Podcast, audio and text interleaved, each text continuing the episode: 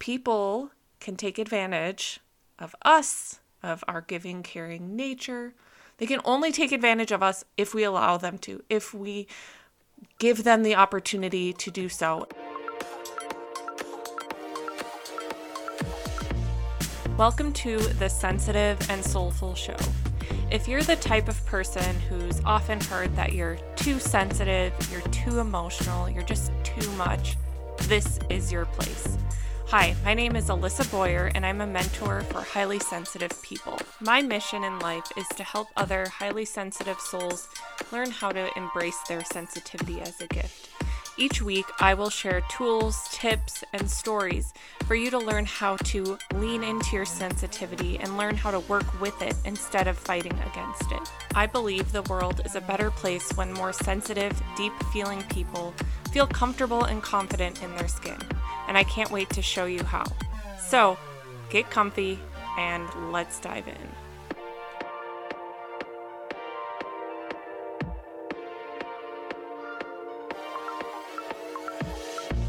Hello, and welcome back to another episode of the Sensitive and Soulful Show.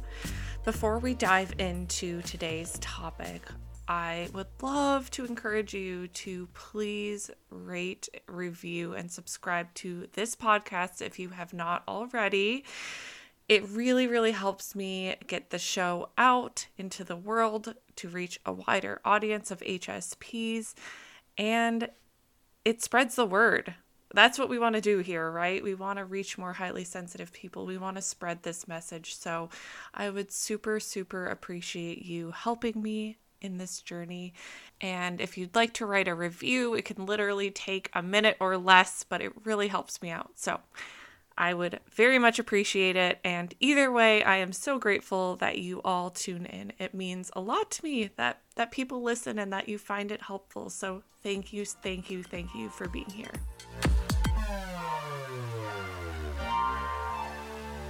In this week's episode of the podcast, I am going to be talking about why a lot of us HSPs feel taken advantage of and what we can do about it. So, this is something I hear a lot from my fellow highly sensitive people this feeling of like, oh, people always take advantage of me. People always walk all over me. Like, it's just that feeling, that resentful, frustrated feeling. And this has been something that I've really struggled with in my life for sure, where I'll find myself in a space of giving, giving, giving, always being there for people, always being the one giving advice and, and planning things and blah, blah, blah. And then I'll feel that creeping sensation of resentment, of anger, of feeling taken advantage of. You know what I mean with that feeling, and it is so frustrating. And it's just like you can't help but feel upset with the other person. You can't help but feel like, wow, must be nice. Like, I'm just showing up for you, and you're just getting to reap the benefits of it. And now I'm just like sitting here drained with nothing less left to give because I gave everything to you and you don't even care. maybe that sounds a little harsh, maybe not, but that's definitely how it's felt for me personally when I have found myself in those times of just feeling like I'm getting taken advantage of. I, you know, like no one really cares about what I need because I'm always given to them and they're just take, take, taking. Okay, so if this sounds familiar, let's talk about it because it's actually something that we are enabling. We play a part in this, we play a role in this. You see, people can take advantage of us, of our giving, caring nature.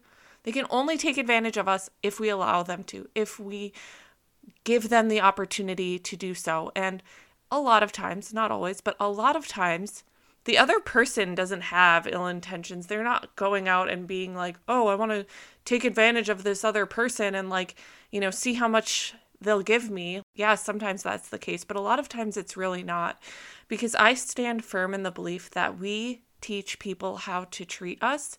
And so if we teach people that they can just ask for whatever they want at any time or they can call us at any time and we're always going to pick up and we're always going to be available, then we're teaching them that that's how it works with us. Another person can't read our mind that that's not okay if we continuously show them that that's okay Do you know what I mean? So if you're frustrated and feeling resentful because you have a friend who always calls you at all hours and vents all of their problems to you, and then you feel like they don't ever ask about you and your life and like what's going on with you, and you just feel taken advantage of, then I would encourage you to take a look at the part you are playing in this. Like, how are you teaching this friend that that's okay with you? How are you teaching them that you're always going to drop what you're doing and and be there to help? Because you are playing a part and I say this with a ton of love to you because I've been there and I've done this and it's still something that I work on to this day, like all the time. but we play a part in it and we teach people to treat us. And so it's actually on us to not allow people to continue to walk all over us and take advantage of us if we really are not comfortable with with the amount that we're giving. So it's on us to set a boundary and communicate what we are and are not okay with. So if you do have a friend who is constantly emotionally dumping on you and you feel like they are not caring about you in your life, then look at where you can set a boundary here. And maybe that looks like not answering your phone every single time they call and letting them know, hey, I have this going on. Like, I can only talk during these hours. And I know some of you listening are going to be like, oh, but that feels so harsh. Yeah, it might feel harsh, it might feel uncomfortable, but the alternative is that you keep going the way things are going and you continue to feel resentful and taken advantage of.